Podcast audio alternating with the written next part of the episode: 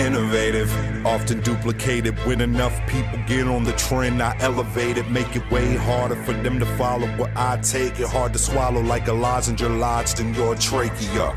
Goodness gracious, bruh, I can never make this up. So just take your stuff, rake it up, and take the bus. Never fake the funk, you painted skunks. You played enough. I'm lifting bars to outer space, so the weight is up.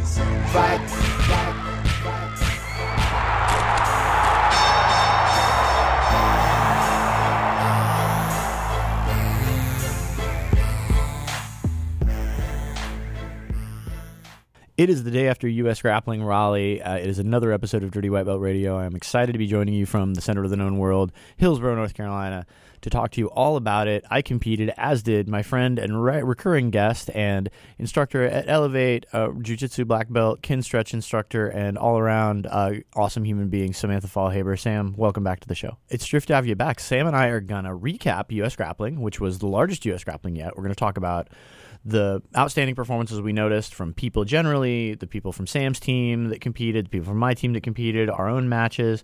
We'll talk about uh, some potential setups for Toro Cup, which is next month, which could be big fun, and we'll talk about some other things that uh, that occur to us in the moment. So, I'm really excited to get to to get to it. Um, so, Sam, this was the biggest U.S. grappling yet. They had about 550 registrants, which was more than 100 more than the biggest tournament they'd done so far. I had heard through the grapevine from someone, I don't know if it's true or not, that their bracketing system like was set up for 500 because they've never had this Hmm. close to this many, and so like that caused a couple of delays, but it was still really good, and you know, it's Mm-hmm. it's always a long day on tournament day, but like everybody, I definitely want to talk about the staff um, stuff that we saw there. Yeah, I- like, and I don't know if that's true either about the 500 thing, but I do know that the biggest tournament they'd had before was 440, and we had about 430 people pre-register for this tournament. And usually, there's a huge amount of pre-registration because you can pre-register at usgrappling.com, save a little money. But there were about 120 walk-ups, which is a huge number. Yeah. And I think really speaks to the growth of the scene in North Carolina and Virginia. A lot of people made the trip down from Virginia, and even some folks from the DMV. There's so many schools around here. Oh my god! I keep thinking that I know all the school, and then uh, like I mean, I I guess James Hogerman started that NC BJJ community, the North Carolina BJJ community group. But like, there's so many things around here that foster that camaraderie as best as I think people can while having competing schools and stuff in the in the general population. But like, yeah, it's like the inclusiveness and everybody being together and like, all right, we're on the same team, sort of, because we're North Carolina, but like we want to fight it out now and prove that we can do this stuff. And did you guys bring a lot of people from TJJ? We brought about a dozen folks. Most of our lower belts. We had the, upper belts that we brought. Like a lot of our upper belts are competing at the pans. So Amber and Eric Hable Yeah. were both like, "Hey, you know, we'll show up and support, but we're not going to compete because you don't want to tweak your your knee a week after." you-" Absolutely, yeah. I wasn't sure, if, and we'll talk about this in a little bit about Kim uh, fighting and things, but uh, yeah. but yeah, we had a ton of white belts. We had a ton of white belts, some blue belts, and like wh- what you mentioned before about the camaraderie is something that I really appreciate about the area. What I love about it is you can go really hard against people because people around here really love to train hard, love to compete hard. Mm. Like I had a really tough match against Wes Claytor from Gracie Raleigh. Wes really dominated that match, and thanks for coaching me in that match, by the way, because nobody else was around. I have But a story about what I saw with him fighting later too. Oh, oh, really? Pretty Well, well, I would love to hear it. But like, but for me, that match sort of exemplifies the spirit of North Carolina Jiu Jitsu because we were both going super hard, and Wes went after it, and Wes did a great job against me. But like, you know, there, there was never any. It was both. It was not an animosity, like I'm trying to kill you Mm-hmm. thing, even though I am trying to kill you. It's just a man. We're both trying to do the best that we possibly can, and after we're gonna we're gonna be friends and try and build the scene together. And to me, that is the best feeling. Like, do you? There's not many feelings that compare to, and this could be in the competition or it can be on the training mat. If you have those training partners that you know that nobody's going to take anything personally, and you just go ham on each other, and which I just learned was actually an acronym. yes. right? like just learned. but, um, I, I just was like, oh, it's slang. I don't know why it's ham, but we, um, but um, it's it's the best. I was just talking to to Franny Glayton's wife, uh, the new black belt over at. Um, Elevate and Franny has a blue belt herself about that at the tournament. You're like, just yeah, like it's I don't know. Have you you know what I'm talking about? Like I, uh, sometimes you train with people and you're like, I and I like I personally can't go hard. I just I can't mentally get over training hard with somebody that has an injury. I'm too empathetic about that. I'm like, no, you shouldn't be doing these things and all that stuff. But I completely empathize with that, and in fact, the person that I identify with that is someone you already mentioned, which is Kim Rice. Mm. Like when me and Kim train, we try to kill each other, and Mm-hmm. Kim is one of my dearest friends and one of the best people around.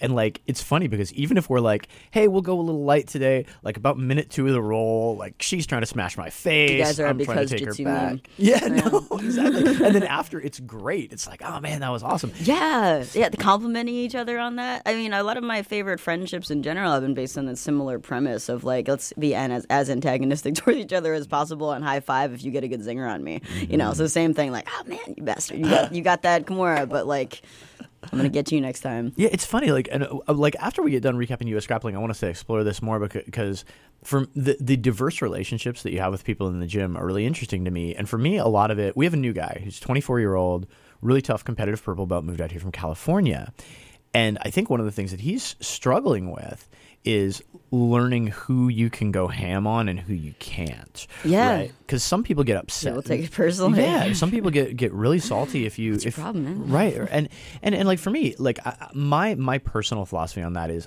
I like to go I try and match the pace of my partner. Me too. Where like yeah and and you know we're like especially if I know the person. But we also need to train selfishly. Is another anyway. Yeah, Mm-hmm. actually, the late Dave Jacobs like said that to me once, and I've like that makes a lot of sense. Like if you're a competitor, you have to train selfishly. Yeah. And and Cuddle Vidal that I used and Lever that I used to train with in San Diego one time was like, "We are tough girls. We have to go hard." Like, because I was like, "Oh my god, I hate this." this is I'm like okay, but And that's really true. And like, and it, it's sort of a to everything there is a season approach. Like, the, it's different being an instructor than it is being a competitor. It's mm-hmm. different, and a lot of people wear multiple hats.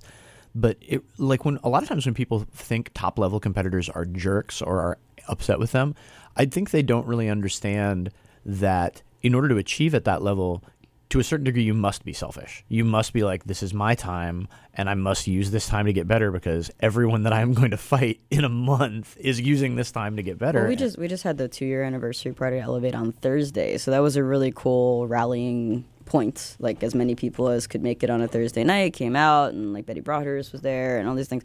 Um, and uh, Cody Cody is an excellent speech maker. Um, the guy is very organized. Brain has a very see this is this contrast has a very organized brain. Um, but um, It's good to have multiple his, perspectives. His, his speech was uh, yeah, different. Right? Um, is one of the things he said in his, his like big speech was about.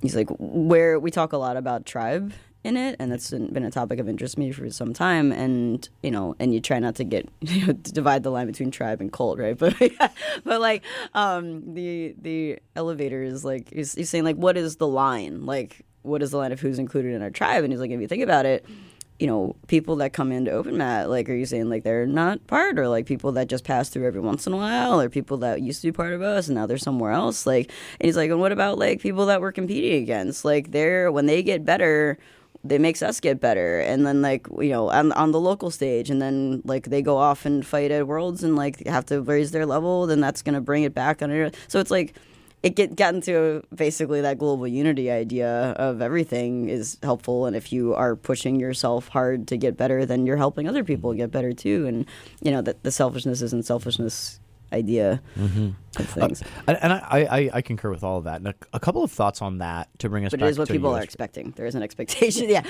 yeah, because different people do have different expectations. But like a couple of thoughts on, on that to bring us back to U.S. grappling, which is it's been really exciting to see the growth of Elevate over the last two years as somebody that was there at the beginning. And when Elevate first started, you know, and and the classes were smaller, Cody would come to my morning classes at TJJ, and we would just roll like after my morning classes. And Elevate morning Elevate Elevate classes were smaller because y'all were just getting started. Sure. My morning classes were small because nobody likes to get up at five thirty.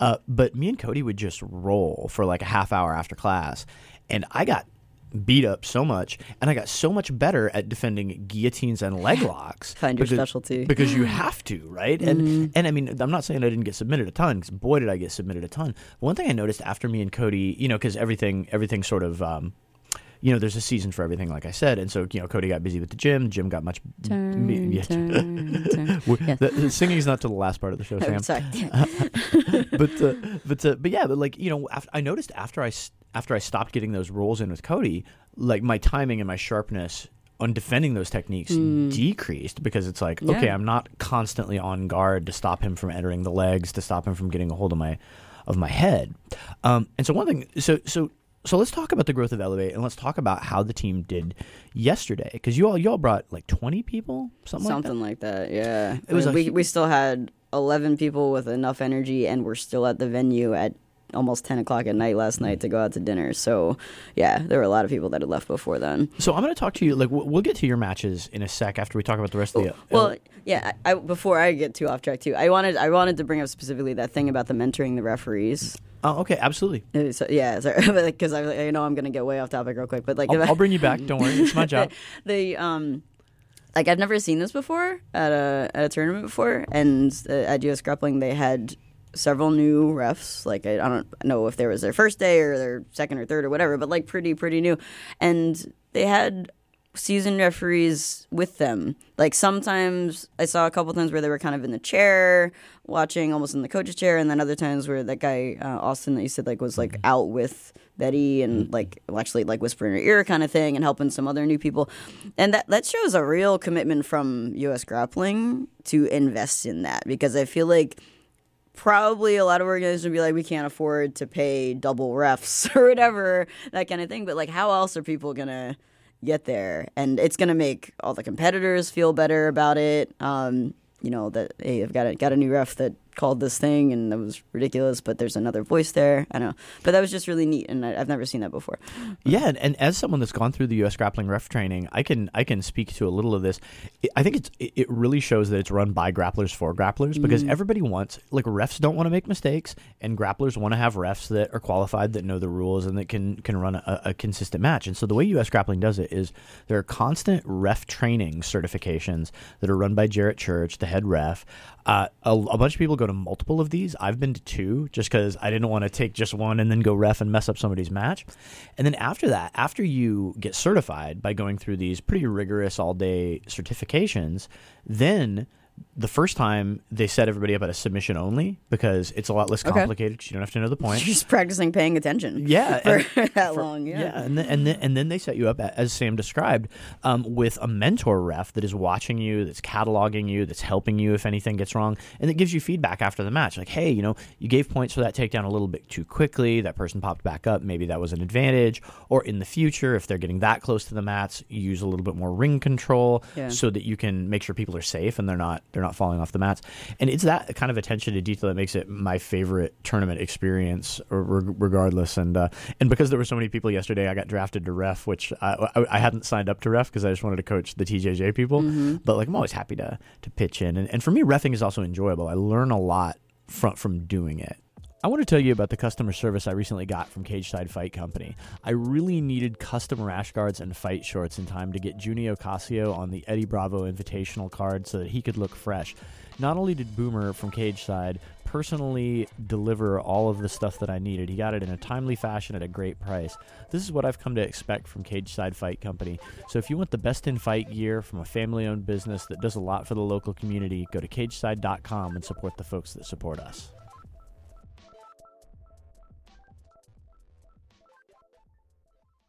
You know, because you see things from a different. I'm different sure being a teacher helps with that. Like, because because a big part of it is you know observing that you are in charge of telling these people where to go and what to do. You know, in a, as limited capacity as possible, but like mm-hmm. still, you know, you have to take that stand and put on like that different hat you say and like at least if you're used to standing up in front of a group of people and telling them what to do in a jiu-jitsu class that probably carries over very well. I imagine it'd be harder to step up as a student if you don't have an authoritative role in front of a group of people in your everyday life. Mm-hmm. Yeah, it's probably true. And so, speaking of people with authoritative roles and how Elevate did, I'm gonna, I'm gonna, I'm gonna lift up a few of the Elevate folks that I noticed. elevate them i hate i What? i hate cody so much with that like that's such a good name like it just comes up all the time It's a. like I'm, I'm pretty shocked that y'all haven't made an elevators shirt that has. i know I, started calling everybody elevators like two weeks ago Good. Well done. Well done. The the um. But so, uh, so what I would like to do is I would like to talk about some of the Elevate folks that I noticed doing well, Mm-hmm. and then you, as you know, one of the coaches at Elevate, you can maybe lift up some performances that you noticed, and then I definitely want to talk about your matches. So, you know, uh, uh, so for one thing, Cody Maltais uh, took first in the gi at black belt, um, which was was all which are always tough divisions. There were a ton of tough black belts there. He also did the no gi. I think he went, went up going about five and two on the day.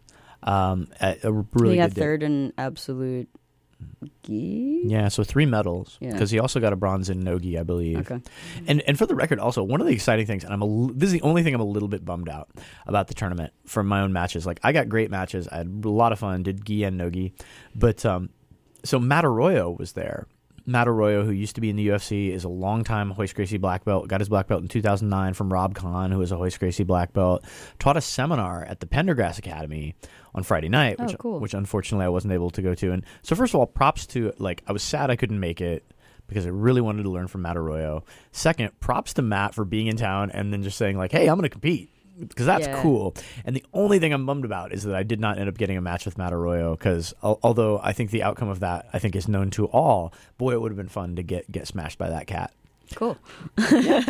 So other folks from Elevate, like I know Nick Johnson got third in, in Nogi in the intermediate Nogi, uh, relatively new blue belt, dude who used to train with me, super cool guy. Um, The Spin Doctor. Yeah, right. His new nickname. Oh, really? See, see, I'm old and I love The Simpsons, so I always call him Doctor Nick because he's Doctor Nick from The Oh, Simpsons. man, yeah, Hello, everybody. He that could that could he like he's a cool guy and maybe something like being called Doctor Nick could bring him down a little bit because he's like he's a little he's got a little too much going for him. I know We he's need to, too. like I, I was like, yeah. I was when Nick started training with me. I was like, it's not fair that you are younger, like, better looking, looking, smarter, than- athletic, Yeah, right. smart. He's like I'm gonna be a doctor, which is why he's been doctor now. And Yeah. like Cody made a terrible great joke at the he was Nick won one of the awards that they put out on for Elevate at the event, and it was um oh man.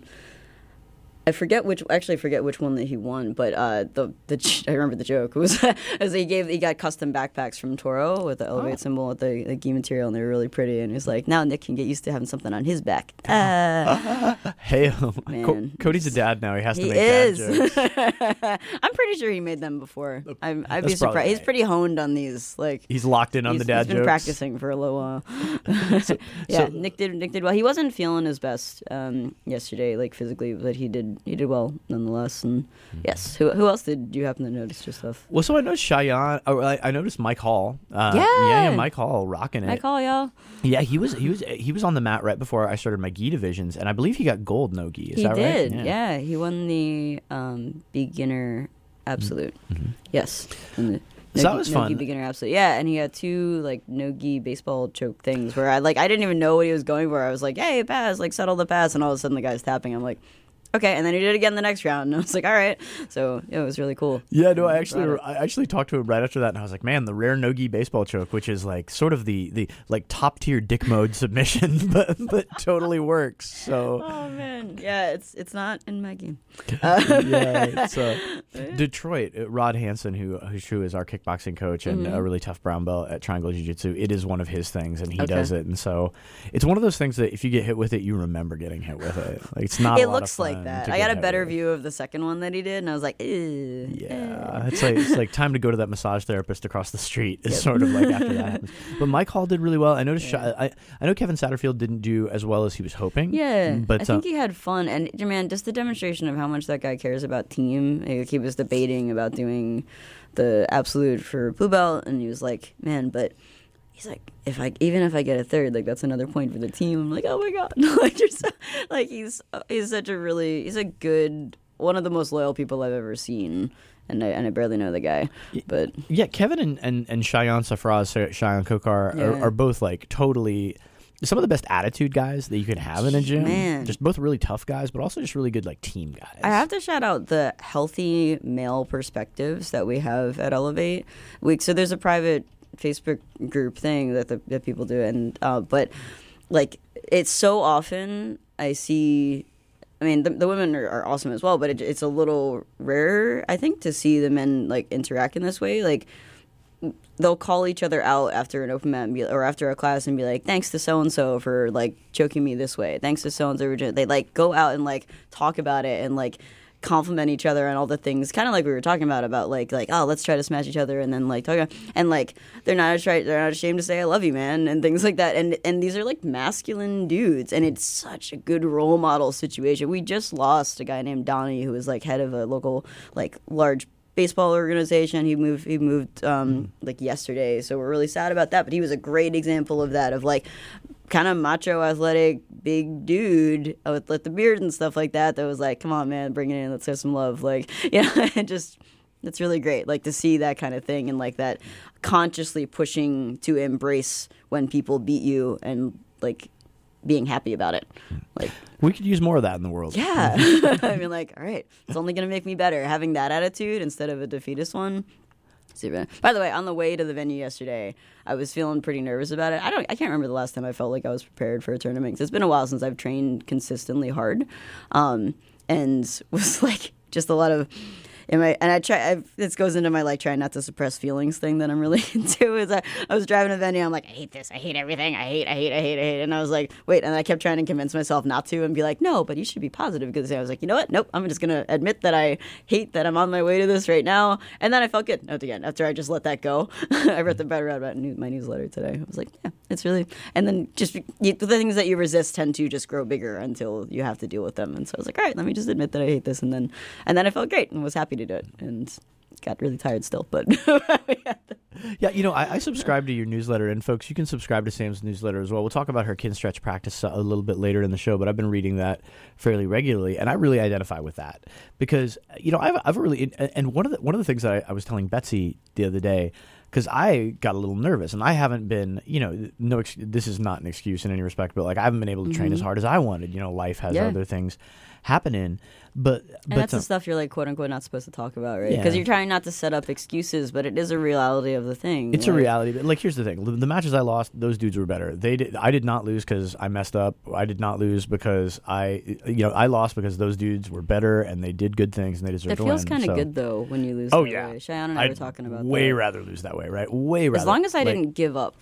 Yeah, Like, exactly. That's, that's what feels different. there's a sat for for sure. I mean, there's a satisfaction about like having a hard fought match, even if it's a loss, where Yeah. Mm-hmm. it's not that I screwed up and it's not that I quit. It's that that person did a good thing and they got me, and good for you, man. And and, Absolutely. and that happened in both of my losses, which was which was pretty cool. But like, and that's the only thing you have control over. yeah, Like, and I mean, uh, at that point, you know, yeah, you could prepare more or whatever. But like in that moment, the only thing you have control over is not quitting. Yeah.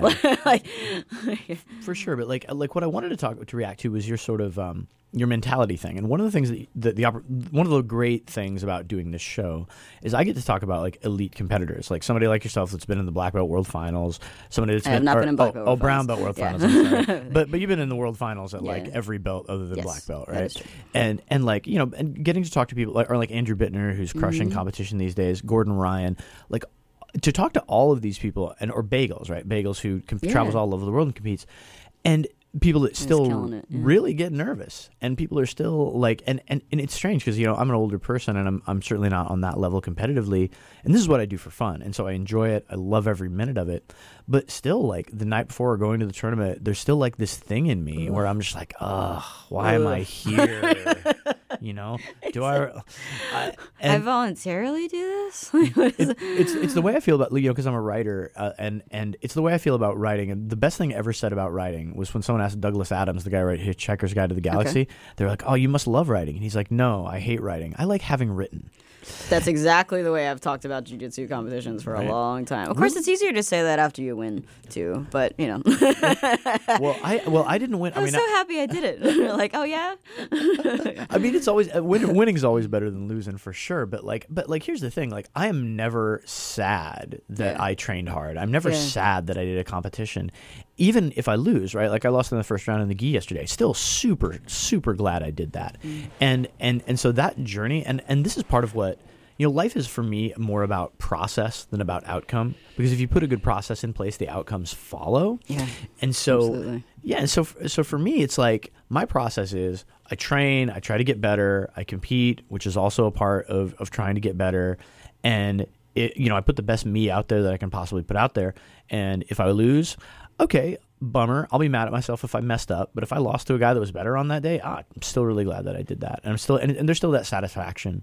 One of the other guys that won an award at the Elevate award ceremony was uh, Adam Burgess, who um, I've been working with uh, for the Kinstretch type stuff as well. And, and Cody's talking about him was like, yeah, very much about that process oriented thing, like knowing like how much better he's gotten over the last year and that Cody had faith that it was going to continue because he has his processes in place. Like he's going about it in a way that is reproducible and long term sustainable of, of that, you know, instead of like, you know, I'm gonna quit my job and do nothing but you know, like yeah, that, that that kind of enthusiasm that you can get from a white belt. That you're like, if you're still here in six months, I'm gonna be surprised, and you're probably gonna be a world champion. Uh, like, but probably just not gonna be here because you do that overload, that overkill of like I must get must get good now. Like there's something else trying to be proven there. But For sure. who also did well. He was a great example of that not quit thing. I, I called out him and, and a guy named Hong, one of our robots, Hong, and um, another.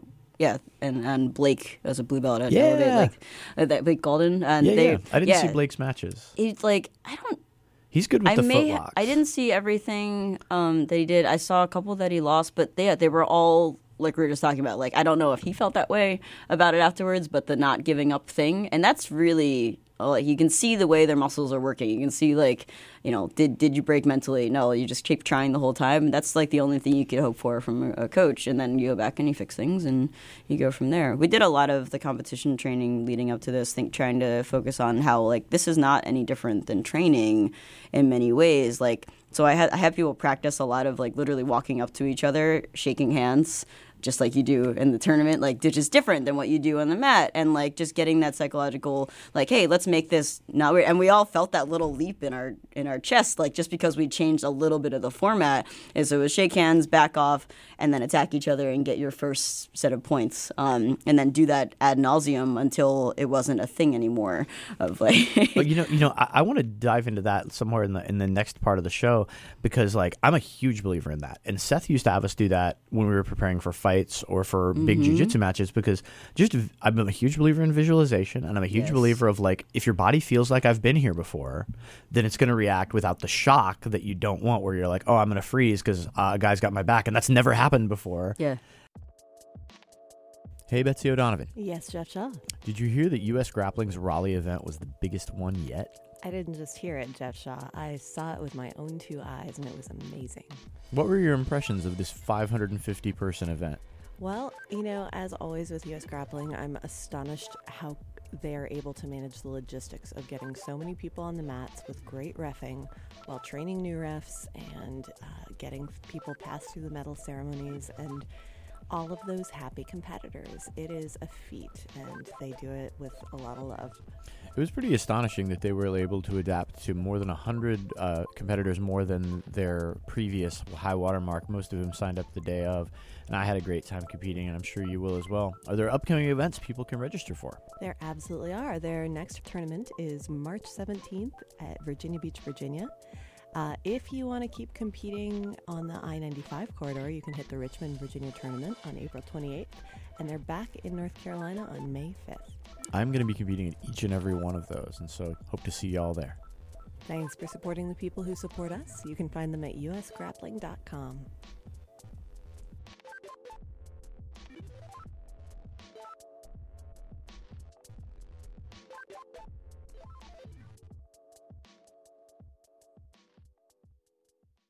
But like, but but before we get into that, because I do, I also want to, I want to talk to you about preparation, and I want to talk to you about some of your post match recommendations. We were talking about off the air about Kinstretch and how it can Yeah. help help recover. Let's talk about your matches. So you you you win four or five matches by submission, four of five matches. You Yeah, I won four of them, and they were all by submission. And then I lost to Kim. I just the last one, uh, Lil Bruzy. Um, Yeah, yeah, that's, uh, Schroeder. Schroeder. won eight of eight yesterday. Oh, So that was cool. Oh Yeah. snap! I did not. I did not know that. So, so before we talk about your matches, wow! Big congrats, Schroeder. Schroeder works super hard, trains Her attitude is so smart. so. God, she's great. This is like you know this is one of the things about any tournament especially a 550 person tournament you can't keep track Yeah, of everything no and the results aren't out yet and so like this is the first time hearing that but i'm thrilled to hear about schroeder's success because Yeah. super works super hard positive attitude eight eight eight wins in eight matches not bad So I would also, on that note, I would like to shout out one of my teammates because Sam just shouted out one of her teammates, Emma Arata, who's her first tournament at white belt won qua- quadruple gold, like like smashed everybody, and like I kind of kind of had a hunch it was gonna happen just because Yeah. like because she's one of those people that is sort of like a Shayla too, where it's like the minute you step on the You're mat, like, you're oh. like, if you stick with this, you're gonna be you're gonna be real good. Yeah. And, but it's also it was nice because she was going up against people that many of whom were were a lot more experienced than she was, Mm-hmm.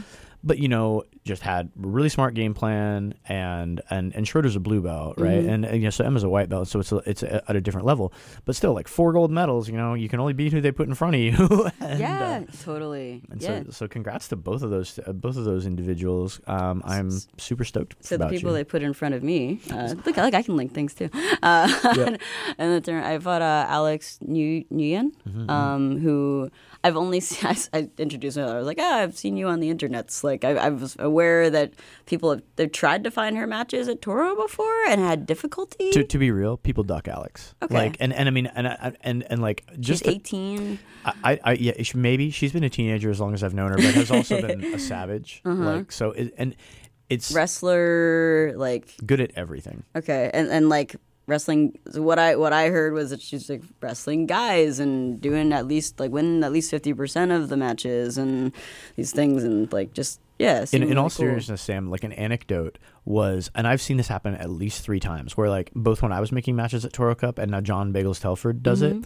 And like we will post like, "Hey, who wants a women's match for a purple belt? Which is the weight?" And we'll get like a lot of folks. Yeah. And then someone will be like, "Hey, why don't you get Alex on the card?" And John's like, "The match is for Alex." And then everyone will find something else to do. Interesting. Yeah, and it's like, and and and it's just you know, just very good at jujitsu. Is, Yeah. is is is that and like. I get I get that, and I guess it just speaks to we all kind of want to win. Well, of course we all want to win, but like um, I'm just thinking about that that mentality of, of of being interested and then ducking out. But like you want to fight the best, right? Like that would. You know, I, I remember fighting at Naga back in the day and being a blue belt, and this is when there was no no women above blue belt at these localish tournaments, and like there would be one purple belt show up, and, and I. I've won every time I fought at blue belt at Naga. I won, but like, and one, the only time I didn't was like my teammate and I closed out, and then like this purple belt shows up, and they're like, "Oh, hey, like, do you want to fight this purple belt?" Because they just were like, "Oh, whoever won the division that matched the person's weight," and go and do it. And everybody would be would duck them, and we're like, we have literally like nothing to lose. Like it's interesting that the blue belts didn't want to fight. You think like the purple belt that's willing to quote unquote put their pride on the line to fight somebody that's a, whatever. Like and you know my my teammate and I were all about it, but it's just Hey, Jeff Shaw. yes, Betsy O'Donovan. You know what's better than a dirty white belt? What is better than a dirty white belt? A dirty white gi. You got some news to share? Absolutely. Exciting news for next month. The first ever Dirty White Belt gi is going to be produced by our friends at Toro BJJ. And not only that, you're going to be able to get it at a tremendous price, like a 50% discount. This premium gi is a gi that I designed, and it's going to be available exclusively to Dirty White Belt listeners first. You'll get a coupon code on this podcast that'll enable you to pay a minimum price for a maximum gi, and we couldn't be more excited to bring it to you. Thanks for supporting the folks who support us and for repping the podcast. We'll see you on the mats.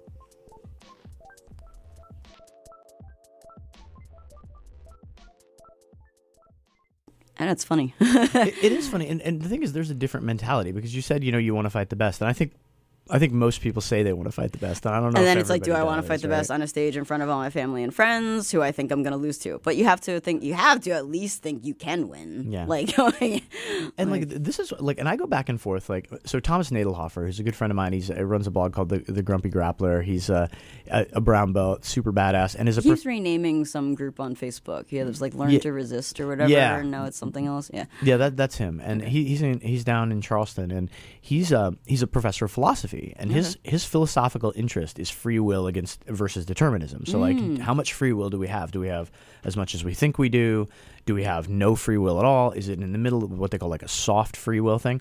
And it's super interesting at the intersection of philosophy and like biology. Mm. And so uh, the, the the Thomas's thing, and I, I always think about this, like how much of our mentality is trained and how much of it is a gift of genetics and a gift of chemistry. Mm. Because for me, and I've written about this on the blog, I here's my mentality. Like I'm I, I do get nervous before matches and I swear to you, Sam, everyone I step on the mat with, I always think I'm going to win. Like once, like before, like you know, before we slap hands, I might be like, "Oh, this dude's going to myrtleize me."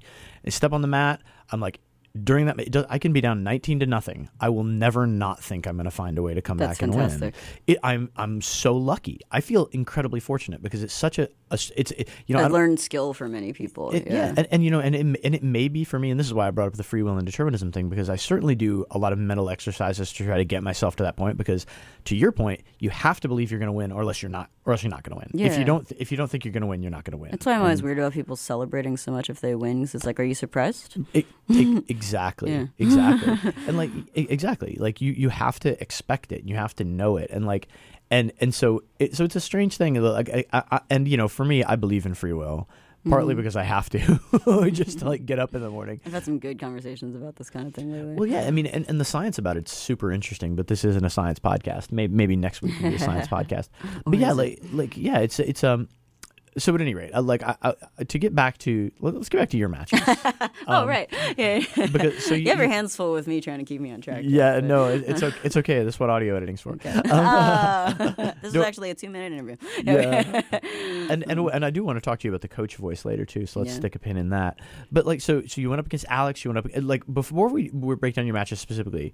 One of the things that's testament to the growth of the scene that's been extremely gratifying for me as someone that cares about this is there were some badass women Yeah. in huge badass women divisions. There were women brown belts I'd never seen before. Um, Iman Babasi, who was on Toro Cup, was down there. She's awesome. Uh, yeah, th- she's so nice. yeah, Sunai is so good at jiu-jitsu, um, and just a, a bunch of, of really stacked divisions. And so you had no gi matches and you had gi matches. Mm-hmm. I did not have gi matches yesterday. No, you didn't Yeah. compete in the gi. No, oh, okay. I don't. They don't mix belts. Oh, um, okay, okay. Here, So, and which I'll- is, I mean, it's not. Of course, I could lose to anyone. I, I also really, I think, kind of tangentially to what we were just saying. Like, I, I'm always convinced that I could both lose and win to anyone at the same time, and perhaps I should skew that more towards convinced that I will always just win. Uh, but, but like, yeah, there's like a little part of there's a little part, as I guess, as Joe Rogan would say, like the inner B word um, of like, oh man, but I could lose. Like I kind of give myself that out sometimes, and that's yeah, I don't think it's necessary because yeah, it could, but like, why think about it? Like you might as well just assume you're gonna win. Like yeah, no, it's and like I refer I to had a little leap in my head because because of the little chatter that I'd heard about Alex. I was like, I don't know this person. And I was like, I bet I know who that is. And I was like, I bet we're gonna fight. And I was like, Yep, these things. And but it it went well. Yeah. Um, yeah, and like and that's a that's a big win. I, And, like, if so- anybody's listening that got video of that, I would really be interested to see it. Both because yeah, it's always great to see. I, I part of me thinks that if I if I make sure that somebody's gonna film me, that I'm gonna jinx something. Mm-hmm. Um, so I didn't like bother. I was like, all right, I'm ready to fight. I don't care. Like maybe somebody will get it, maybe not. Um, but it was a really fun match. Like it was like a lot of interesting stuff back and forth and like it the back take that i had at the end felt really cool for lack of a better or more descriptive term and i would love to see what that looked like um Yeah, so if you have if you have yeah. ma- if you have matches uh, or if you have video of Sam's match with Alex Wynn, or if like there's even awesome photos from CAM Photography, Megan Allen Chester, yeah which I'm, I'm sure there will be. I bet Sam, uh, Sam would like to see that. i'd be curious but it was So, fun so you competed against Alex. I know you competed against Kim in the absolute, but who were your other three no gi matches Um, against? I fought Iman next uh, after Alex, and uh, that was going well. I completely botched a arm drag that turned into her being on mount. I was like, hmm, well, that didn't go well. And uh, she and she had a really good attack on my arm. She was looking for Americana and like turning into a straight arm lock, but like I managed to wiggle out of it, regard, and catch the armbar myself. So that felt cool. Like oh man, like coming coming from behind is a special kind of feeling as well. Um, one of our one of our guys, Khaled, came down from being down like ten points to winning by two or something like that. Like that that, that kind of feeling is crazy. Like the, nothing for confidence more than being able to to do that kind of execution. And then um, oh, so it was just two matches in the in the division, and then in the open class, I fought uh, Chelsea Kurtzman, um, and then Iman again, um, and then Kim. Mm. Yes. That's a bunch of tough people. yeah, it was cool. Yeah, It so was big really fun. Nice. So and then Kim, Kim and I had a nice battle. I had to deal with that in that first ten seconds of intensity of like, oh my god, what was happening there? And it was good. And she passed my guard a few times, and like at the at the end, I was trying some stuff, but it was too late, and all these things. It was a good time. And her match with Alex in the final was insane. I was like yelling and like grabbing on. Amber Hable was at the table. I was like ah, like, like grabbing her arm, being like, oh my god. It Yeah, if anybody has video of that, post it that because was that was good. I'd like to see that. Alex ends up winning the absolute, which is I mean, incredibly impressive. And for those, I mean, everybody who listens to the show knows about Kim's achievements. But Kim you won the worlds at blue belt, won uh, uh, yeah, was uh, won the worlds at purple belt, was a silver medalist or not a silver medalist, a bronze medalist at brown belt, uh, bronze in the absolute at brown belt, Abu So- Dhabi. uh, Abu Dhabi qualifier. Um, just Didn't you win Abu Dhabi? she did not win Abu Dhabi. she did. Okay. no, she won the qualifier to get there, so she got a Oh, free okay. trip. She won the absolute, so she get Yeah, in order yeah, to get a free trip to Abu Dhabi. I think Dhabi. it's different this year too, but yeah. uh, Yeah. mm, Okay. But yeah, regardless, like you know, Kim is a world class badass and is one legitimately one of the best in the world. And so, so I always and really and I'm lucky enough to get to train with her. And like I totally identify with the you have to weather that storm because I think the way Kim wins a ton of matches is she just grinds down people. She's relentless and she does not stop coming at you. And like It's awesome. yeah, it's fantastic. It's part of why she's a success and part of why she's a why she's a pleasure to watch. But you mentioned that you were yelling uh, while you were watching that match, and I do want to make sure that we talk about coaching Uh-huh. because there were so many different coaching styles on display yesterday. And one thing I noticed, like, so my, my instructor Seth wasn't wasn't there; he was in Vermont, and so there was nobody around to coach me from for my match, for my my gi match, and you were kind enough to coach me, and it was awesome. I, I was telling Betsy, Yeah, I didn't ask you either. I was just like, I'm- "Mm, I'm nobody go- seems to be yelling anything. It's better like, to ask forgiveness than permission, Sam. Pl- plus, like, plus it was funny because like Gracie Raleigh had three coaches there. They had like Brandon Garner and Bumpkin and Andrew Bittner, and they're all telling Wes what to do. I'm like, you don't need to tell him how to beat me up better, guys. Come on. But then, and, but then, thankfully, you came in and, and sort of saved me. So, so, uh, so, how do you think of your coaching voice? What's your Oh my, coaching my style? friends make fun of me so much. Oh man, like I, I definitely can't film and coach because it just goes everywhere and you won't see anything because I'm like yelling around. And um, I try to. Yeah, we were discussing this. Like I, I try to be broad, broadly conceptual as possible. Like like a way something about their weight or like a connection, like strong feet into the ground or something. If I see somebody looks like they're just not engaged the right way, or like their muscles aren't quite there, I'm already doing like hand talking while I'm talking while I'm um, uh, talking about this. But it, I I was laughing because when you were coaching Kim, like you're so nice. it's like you're like. If you want to, you could try this, like, and these things, and like, you know, what do you think about that? And I was like, wow, like, and so when I was like saying stuff to you, like, part of my brain was like, okay, maybe I could try to be like super nice, like Jeff is, and I'm like, nope, probably just gonna yell things. Um, like, like, where you see the other side of the coin, like Hamid from from Triangle Coaching, and like a couple, like I think somebody I saw from um from Jake Whitfield's academy that was coaching somebody too, like, where it's kind of like the sort of like tearing the person down a little bit, but in a kind of a hilarious way that you know they're used to and expect. Um, along those lines, kind of the good old boy sort of methodology. Um, and I. Like some of the one-liners my friends yell at me back are things because I'm so concerned with joint mechanics and things like that too. If I see somebody that I know does not have the hip external rotation to be playing with some rubber guard and the knees aren't really ready for that, I'll be like, don't, don't rely on that. That is not healthy. You got to do these things. You got to do do stuff that's good for your body and like, um, yeah, and then just kind of like picking out a few specific things. If you, I think one of the most useful things that coaches can do is. Well, other than like time shouting out and like when you need to go, like really Mm-hmm. Yeah, just go for broke. points. Yeah, go for broke is um, if you notice that somebody has a grip that is not helping them. Mm-hmm. Like, and of course, uh, most more of the time, it's along the lines of like frame and use your hands more to keep the person away. But you know, when somebody's like, I, I think Hamid was yelling at no hugs. Yeah, But yeah. then somebody is like, "We're not hugging here. We're not hugging here. This is not helping you." like, like, and you're on bottom mount. Hugging the guy is probably not your best chance to escape. Like, it's framing, guys, in case you're running. totally. so you, you mentioned my strategy, and here's the thing: like I, I think it's important to adapt the way you coach to to the people, right? Yes. Because because Kim, who I was coaching, does not need as much technical detail as a white belt for whom it's their first tournament. Mm-hmm. Yes. You know, Kim's been here before, and like so, but I, I think also it's sort of innate that we sort of project how we would like to be coached onto other people, and Mm-hmm. for me, it's like. And I'm sorry if you do this, if you, and you're listening, but I have to tell you something that drives me crazy when I hear people coach. it drives me crazy to hear people shout, "Pass the guard! Pass the guard! Win. Get a sweep! Win. Get a sweep!" It's like he's trying. He's trying. he really wants to. I swear to God, he's trying to pass the guard right now. Unless he's really not. Yeah, right. Like, no, at, at which, at which point, yes, all bets are off. Or like, or like, squeeze is another one. That Oh one's hilarious. God. But, but, uh, but for me, like, what what I like to hear, in addition to time and points, I like to hear details that will help me. Or I like to hear options that I have. Because, Mm-hmm. for example, like with Kim, right? Like, I don't need to tell Kim, hey, Kim, you can knee cut pass here. Kim knows she can knee cut pass here. So, what I, Mm-hmm. what, when I was trying to coach her, I was like, all right, we can do that if we want. We can do this if we Yes, that's how it was. right? Uh-huh. Because because also the other thing is, and it also really depends on how well you know the person's game. Because I've messed up coaching people before when I was like, "Here's what I would do," and then they try and do it, and it screws them up because they are not as practiced at that particular technique. Now with Kim, of course, we know what. And that's getting good at being coached too. Of like, like because the coach can't feel where your grips are. Mm-hmm. Yeah. Like you have to make that judgment call. I- I've actually written a blog post about this too that I should repost, which is about like what I expect out of people who I coach, and like one of the things I write in that is it's okay if you wave me, thought. right? Yeah, it's okay if you wave me off, right? If if you're like, okay, do this, and you're like, no, I'm trying something else, Mm-hmm. that's fine. I'm not gonna be mad. I'm not gonna be mad that you're like, no, I don't want a knee cut pass. I feel more comfortable stack passing.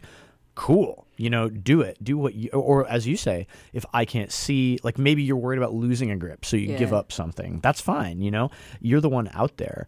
Um, and so for me, also, like as someone like you know, I I, I struggle with anxiety sometimes. Like for me, somebody screaming at me is not the best thing for me. You want a calm state of mind when you're out there. I absolutely do, and, and and it's something that I work on with like a lot of different mental techniques, like. And, and part of why I think the jujitsu process is so valuable, right? Because if you're able to stay calm while somebody's on top of you, smashing your face, trying to choke you, you can stay calm in most spots in your life. I wrote a blog post about that kind of thing once about like not like unusual to measurements of your progress and mm-hmm. things like if you are exactly. If you are on bottom out with somebody smashing your face and you have the brain space to be sad that you're not better at jujitsu in that moment then man you've made some progress since you walked in that door. Mm-hmm. Like mm-hmm. yeah that Most- progressive load. And that's mm. kind of like one of the major goals right is to have that like to be able to be calm in any situation. So keep like looking seeking that new stress level that you can that is strong enough to create adaptation but not so strong that you can't adapt to it mm-hmm. M- most definitely, most definitely. and so uh, i can i can take it jeff. How how what did you think of my style of coaching for you? Because i don't i don't know your game that great. No, like to to be honest, you were super helpful, and like I I liked your style of coaching, and like yeah, and, and you and I should roll more so you get to know my game, so you can coach me even better. But like uh, what, like honestly, like th- uh, this is me just admitting something. Like Yeah. I, I was only embarrassed that I couldn't do what you were telling me to do, you know, because there were a couple of that was a good idea no, right, exactly. And I was like, Wes is stopping me from doing that. Well, that sucks for me, uh, Mm-hmm. you know. And, and and part of it is also that that like you know when and I run into this when Seth is coaching me too uh, against somebody that that's better than me. Okay. Is that I always want to. I'm a people pleaser, right? And aware so right, and so I'm always like, damn, I'm disappointed that I could not upa that person. Uh, but but yeah, I thought your Mm. what is your favorite style of being coached like I think I coach the way I would like to be coached, which is like okay, nice. right? You know what I mean? And like and and you know here's that's a few options exactly like and we can we can do this if we want and and you know obviously i'm talking about when i'm coaching upper belts or like people that have done it for Yeah. let's say two to five years at least more intensely like with white belts I'm like at least one time yesterday coaching Wipeout, I was like, I don't think you know clock choke, but if you do, but- I'm like, uh, right? no exactly that would be exactly you know and and because you know there's that baseline right where at a certain point you have to just be on the same page about terminology where you're like know your other left arm. No no your frame. No inside your frame. yep. no inside. No no. Put your and you know, we're not making fun of you white belts we love you because believe me i've been there Yeah. um, Oh, we've yes, all been sure. there um, but yeah like that's how like and, and so i think i to be honest i think that's true of most people i think that most people coach others the way that they would prefer to be coached or that they expect to be coached like i think hamid would love to be shouted at Yeah. and, Sure. um, and in fact, in fact, quick Hamid Sanders coaching story. So Hamid was a white belt for a long time, for a variety of reasons. Um, He's a brown belt at Triangle. he's a brown belt now, super badass. Doesn't compete anymore because he, he had some health issues, but like he's one of my dearest friends. And me and Hamid came up together, and we were me and Hamid's relationship was very much like me and Kim's, where it's like we're gonna try to kill each other, mm-hmm. but we're we're we're tight, we're mm-hmm. we're homies, and we're trying to make ourselves better. And so we were white belts at the same time, and we were both competing like all the time, every tournament we could. Mm-hmm. And Hamid was like, I need to get my blue belt. So in order to get my blue belt, I'm just going to go and destroy everyone in front of me at tournaments. And so I, I was the guy, like I loved competing, but I wasn't as intense about it as Hamid was at that time. And I, I've always loved taking pictures and like documenting video for my friends. Be like, oh, look, here's this cool picture of you taking somebody's back that's really good, right?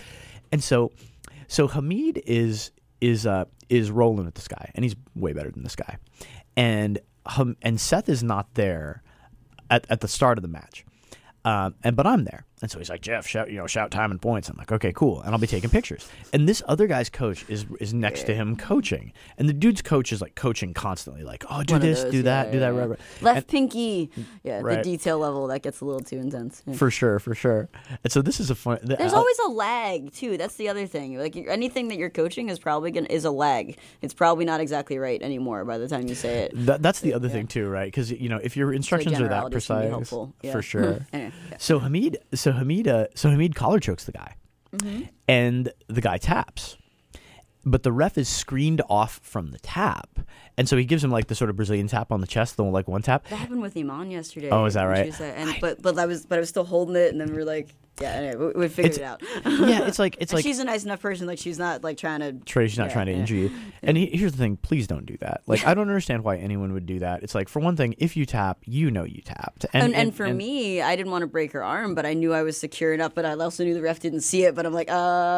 I guess I'll keep pulling gently. Like, yeah, and, and Iman's not the type of person that is gonna Fake lie it. Mm-hmm. lie about it. But like, but this dude was. yes. And, and so and, and so so like you know to take a step back just to say like I don't like please don't do that because you get people injured because then people that aren't as nice as Sam are like well I guess I got to crank on this Mm-hmm. and and it's like also just have some honor right like Yeah. if if if you don't if you don't admit you gave up and you come back and you win that match, do you really feel good about winning that match? I don't see how you can. So so here's the thing, and this is what why it relates to the coaching conversation. So like so like I'm taking pictures. This dude's coach is coaching, coaching, coaching. The dude taps. Me and the dude, me and the dude's coach are not screened off like the ref is. We uh-huh. see him tap. And Seth comes running over, and Hamid's like, he tapped, and and and and the guy's like, no, I didn't, and I, and I'm like, yes, you did, but I'm a white belt, I'm not gonna like get up in a ref's face, and the dude's coach just goes silent and walks away, and I'm like, okay. That's not the worst way that you could handle that. It's not probably not the best way you could handle it either. But but like your coach knows you tap too, and so the the other thing is that I, and I'll tell I'll tell the coaching bit of this in a sec that if you tap against someone who has been like smashing you and now you tap and you say you didn't and the match gets restarted chances are the rest of the match is not going to go well for you right? Oh. Because he's probably going to tap you again and he's probably not going to be as nice about yeah, it this time. absolutely. and so Hamid is like okay we'll restart he sweeps the guy mounts the guy You see like the glimmer in the eye. yeah. and like Hamid, I don't think would mind me me telling you there there is a photograph of this that I will show you because you will you can actually see the glimmer in the eye, which I did not Photoshop in. And Hamid, I don't think he would mind me telling you, he has a bit of a mean streak. Mm, Never ever. And so you can see him just angrily on top of this guy, and he looks over at Seth, and Seth's like, "Hamid," and Seth's giving him some tips on like mount pressure and stuff, and Hamid just looks over at Seth as I'm taking a picture and mouths the words "f this guy," except he didn't say "f this guy," and then he collar chokes him from mount and holds it until he taps like five times. Oh And, my uh, god. Yeah, so um, so if you if you have to tap, it's fine. We've all tapped. I did it twice yesterday, and uh, and if you do admit it, it's it's it's the nice thing to do. Hey, Jeff Shaw, Yes, Betsy O'Donovan. I have a question for you. I have an answer. Do you have in that vast and storied collection of gis something in a Kelly Green? In fact, I designed a Kelly Green gi like two years ago for Toro BJJ. Well, you're going to have to pull it out of the closet and dust it off because St. Patrick's Day, March 17th, is the date of the next U.S. grappling tournament in Virginia Beach. Uh, hopefully, you show up and get the luck of the Irish. and a pot of gold medals at the end of your rainbow. I personally am really excited because you and I are going to go to Ireland for our second honeymoon a month after that tournament. But uh, hopefully, I can impress the Irish with some medals I win at U.S. Grappling on March 17th. Conor McGregor won't know what hit him. Hey, thanks for supporting the brands that support us, and you can find them at usgrappling.com. I was not a fan of in your match with Wes. He like at the end of it he waved, I was not pleased with that. And then I saw it was to his like two year old daughter. Yeah, his daughter And I was was there. like, okay. I like I had a couple of layers with that. I was like, excuse me? and then and then I saw the daughter and I was like, hmm. I was like, maybe.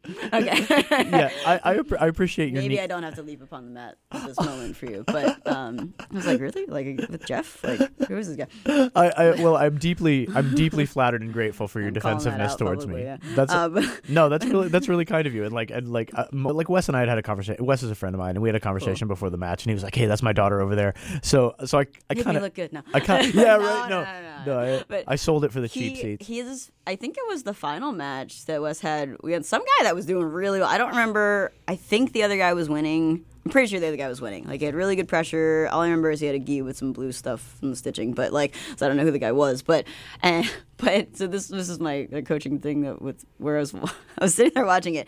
Wes is caught in an armbar and he manages to come up with it and like go. He went from he was on bottom and he was caught in an armbar. I don't know, if it was off mount or something like that. But he manages to come up and start to pressure, uh, stack the guy up, and like just tears his arm out of it, and like very dramatically, and then just jumps over and grabs a knee bar in like midair and lands and finishes it out of just ripping out of this armbar. And it was very dramatic, very highlight reel, very very cool. Yeah. hard to reproduce. And Bittner is Bittner is behind me, and he's just like. Wes, man, he's like, he's like, all right, we'll work on that. I think it was cool. We'll work on that control thing some other time. You, I guess you just keep jumping on shit, you know. Yeah. like, and uh, he was, he's like, Wes, I don't. He's like, I don't even know what to do with you anymore. Like, it was hilarious. He's like, I can't, I can't even with you, man. It was like, you just, you just keep jumping on stuff. Yep, we'll That's control stuff later. Uh, like, That is hysterical. And let me just say, like, if I could just jump on knee bars, I would.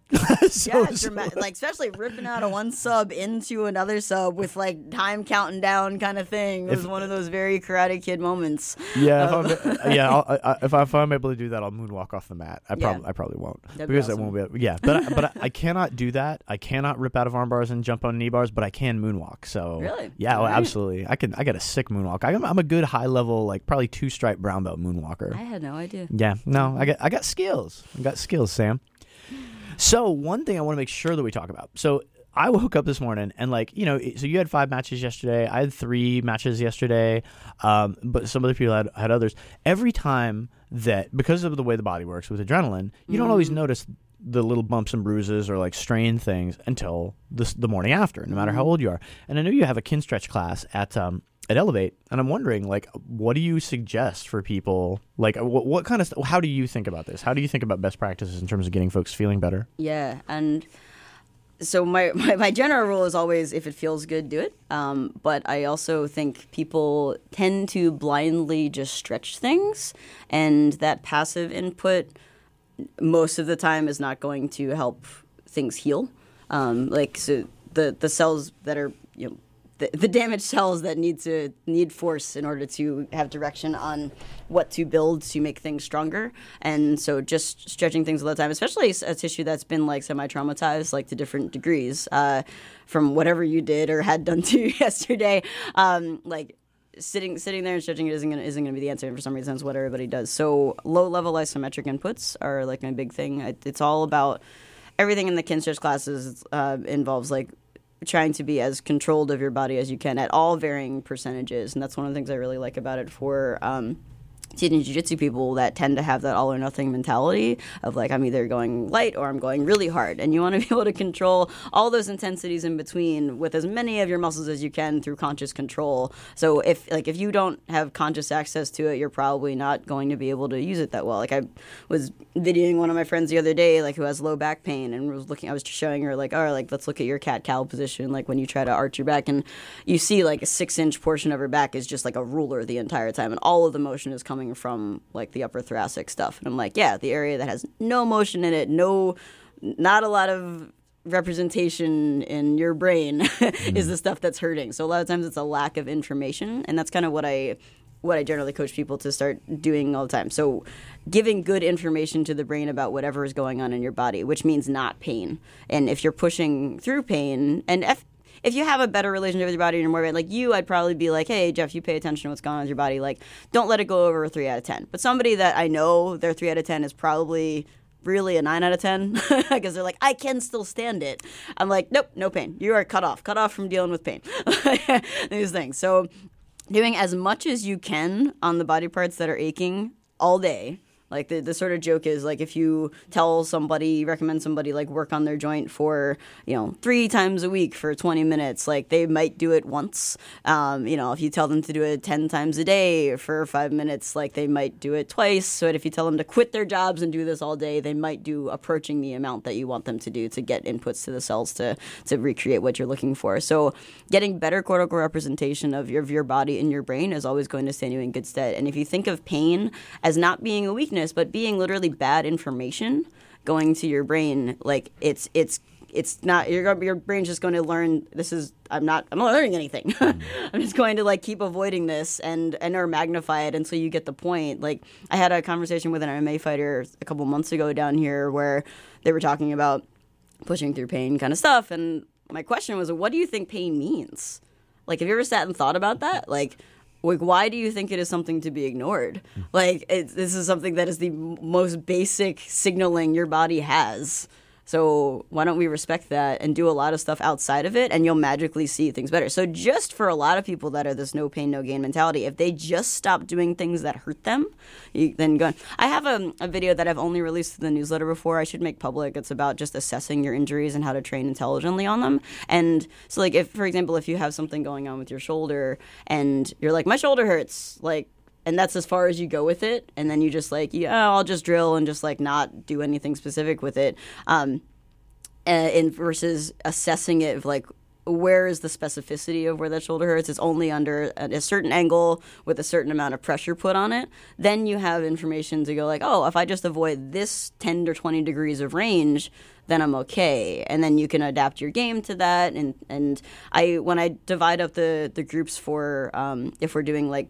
group training stuff at Elevate um, at the end of my classes on Wednesday nights, I will do like team respect your body because kind of do that psychological attachment to like what are we actually doing here and then team over here that's healthy enough to do takedowns. Mm. like like so you guys go drill your stuff and do things over here or just start from your knees so you just have less opportunity for for chaos and injury um, than the people over here that are doing this other stuff. And then you guys are going to have a chance sooner to get back into the other group versus you just trying to push through it. Um, so what i was thinking for this wednesday night's kinstretch class at 6.30 um, is doing sort of a workshop style one to be like hey everybody everybody that's come has your aches and pains and things in the tournament or otherwise, because everybody is always complaining about something. Why don't we come in and just go over some of the basic ideas of what a low level isometric contraction is, how to find what is going on in your body and, and to deal with it. Again, like not trying to give I'm basically just I'm not telling you pain management. I'm telling you to do stuff that doesn't hurt. So like not try to overstep my bounds here against anybody that's like therapists and things. And if you have something that's a real trauma, you should definitely go get checked out. Um, but I can definitely give you some strategies on how to engage your body in a way that is smart and setting you up for success in the future. Sam Faulhaber teaches Kinstretch on Wednesday nights at Elevate MMA. She also has a newsletter that we've made reference to a couple times that you should subscribe to. I do. She's also active on Instagram at MoveWell Durham. Sam, is there anything we've left out in the 30 seconds or so we have left? I've had a blast talking to you as always. Uh, Jeff, everything is happy and respect your bodies, and Jeff is awesome. uh, if you want to take Samantha Faulhaber's Kinstretch class at Elevate MMA, it's every Wednesday night.